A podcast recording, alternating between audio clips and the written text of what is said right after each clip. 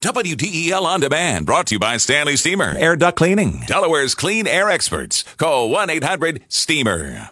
What are the virtues of eating so-called ugly foods, unattractive fruits and veggies? Uh, writing about that and a few other interesting stories here. Jeanette Settembre, reporter at Moneyish, the uh, platform targeting you young adults. And, well, Jeanette, uh, if it's nutritious and uh, if there's nothing else wrong with it, uh, I mean, it would seem kind of nonsensical, almost sinful just to throw these ugly foods away. Absolutely, Alan. And there's something beautiful about eating ugly produce. Um, and and we can see that right now with this new company called Imperfect Produce. What they do is collect, um, you know, kind of unattractive fruits and veggies like a curvy cucumber or an oversized beet and um, redistribute it to people who can buy it for less than they would pay in a grocery store.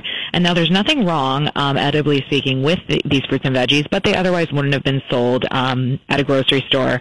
And it is in an effort to combat food waste. I mean, are there particular companies that are uh, doing this? Yes, absolutely. So there's a San Francisco based company called Imperfect. Um, and they are in markets across the West Coast. And today they announced that they just expanded on the East Coast. They're going to be in the suburbs of Washington, D.C., along with Maryland. Um, and so they are hoping to spread nationwide. And this works as a subscription based service. So basically, you go online, you can subscribe to get some of these fruits and veggies sent to your home, just like you would with any other kind of uh, meal kit delivery service. And uh, basically, it saves you a trip to the grocery store while you do good um, to eliminate food waste. Um, let me just point out that an outstanding 20 billion pounds of produce is lost on farms each year, and that's 63 million tons of food that's wasted. Um, this is according to a report by the National Resource Defense Council. So, you know, we all need to do our part to uh, yeah. to really uh, to to combat this. Take advantage of this. Uh, I got to say, sometimes we hear complaints, people modest incomes saying they hear, you know, eat your fruits and veggies, more produce, get rid of the junk food, get rid of the potato chips, but the junk food is cheaper. So this kind of counters that argument if it becomes more widespread available. That's the thing, exactly. I mean, if we're able to kind of lower the prices on our fruits and veggies, this is going to make healthy food accessible to more markets and more people. Even if you're living in a food desert where you can't necessarily get access to healthy food, um, it's bringing veggies to the masses. So what if it's not a perfectly circular beet, you know? Um, at the end of the day, it's still good for you, it's still nutritious, and you are helping farmers and helping to reduce food waste. Well, I got to say, uh, in your article on Moneyish, I see a picture here of, I guess, a green pepper. I got to say, the, the if dare I call it a deformed green pepper, but it looks kind of cute. I don't see anything unappetizing about it at all. I don't either. And here's the thing, Alan. Yeah, maybe it's not so pretty, but when you dice it up and you chop it up and you throw it in a salad, Precisely. you're not even going to remember what it looked like on the shelf. That's so. the other point. Okay, uh, you've you've had a torrent of articles in Moneyish. I got to say that, and one of them is uh, workplace advice from uh, a certain trio of women. Do explain. Yes, yes. Um, so we featured uh, a new book this, that's out by um, a group of ladies that call themselves the Betches, B-E-T-C-H-E-S. And this is a trio of very smart millennial young women who kind of rose to fame on social media by parodying uh, young millennial women and some of the challenges, and I say that in quotes, they face. Um, and now uh, this is their third book that's out. It's a career uh, it's a career book of sorts for young professionals um, who want to take charge at work, become a boss while still maintain a thriving social life, and that's called When's Happy Hour? Work hard so you can hardly work. A goal for many of us, I think. Give us an example of a tip. So a tip that they have is mastering time management. You can really, really work on something all day if you don't have a deadline.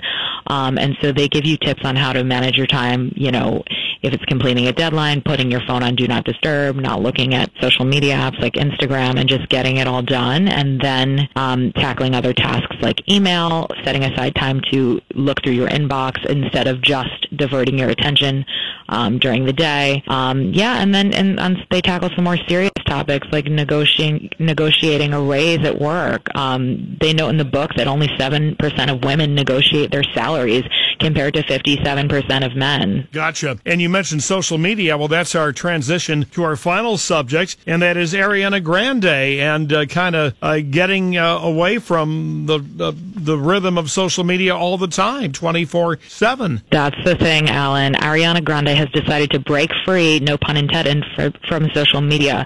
She announced um, that she's leaving the internet for a time, uh, suggesting that it's to avoid the current social media obsession with her breakup um, from Pete Davidson, but honestly, this kind of raises a bigger point that it's really healthy, whether you're a star or kind of an average person, to just take a break from social media, detox, if you will. Well, I'm not mistaken. She's already picked up another significant other. Uh, who knows? Who knows? Good for her if she did. but but it, Um, it, it does take a certain uh, a strategy I, for some folks to get away from it. Uh, I mean, I mean, look at drivers and cars with phones and whatnot. Absolutely, Alan. And honestly, the old phrase "out of sight, out of mind" really speaks volumes here.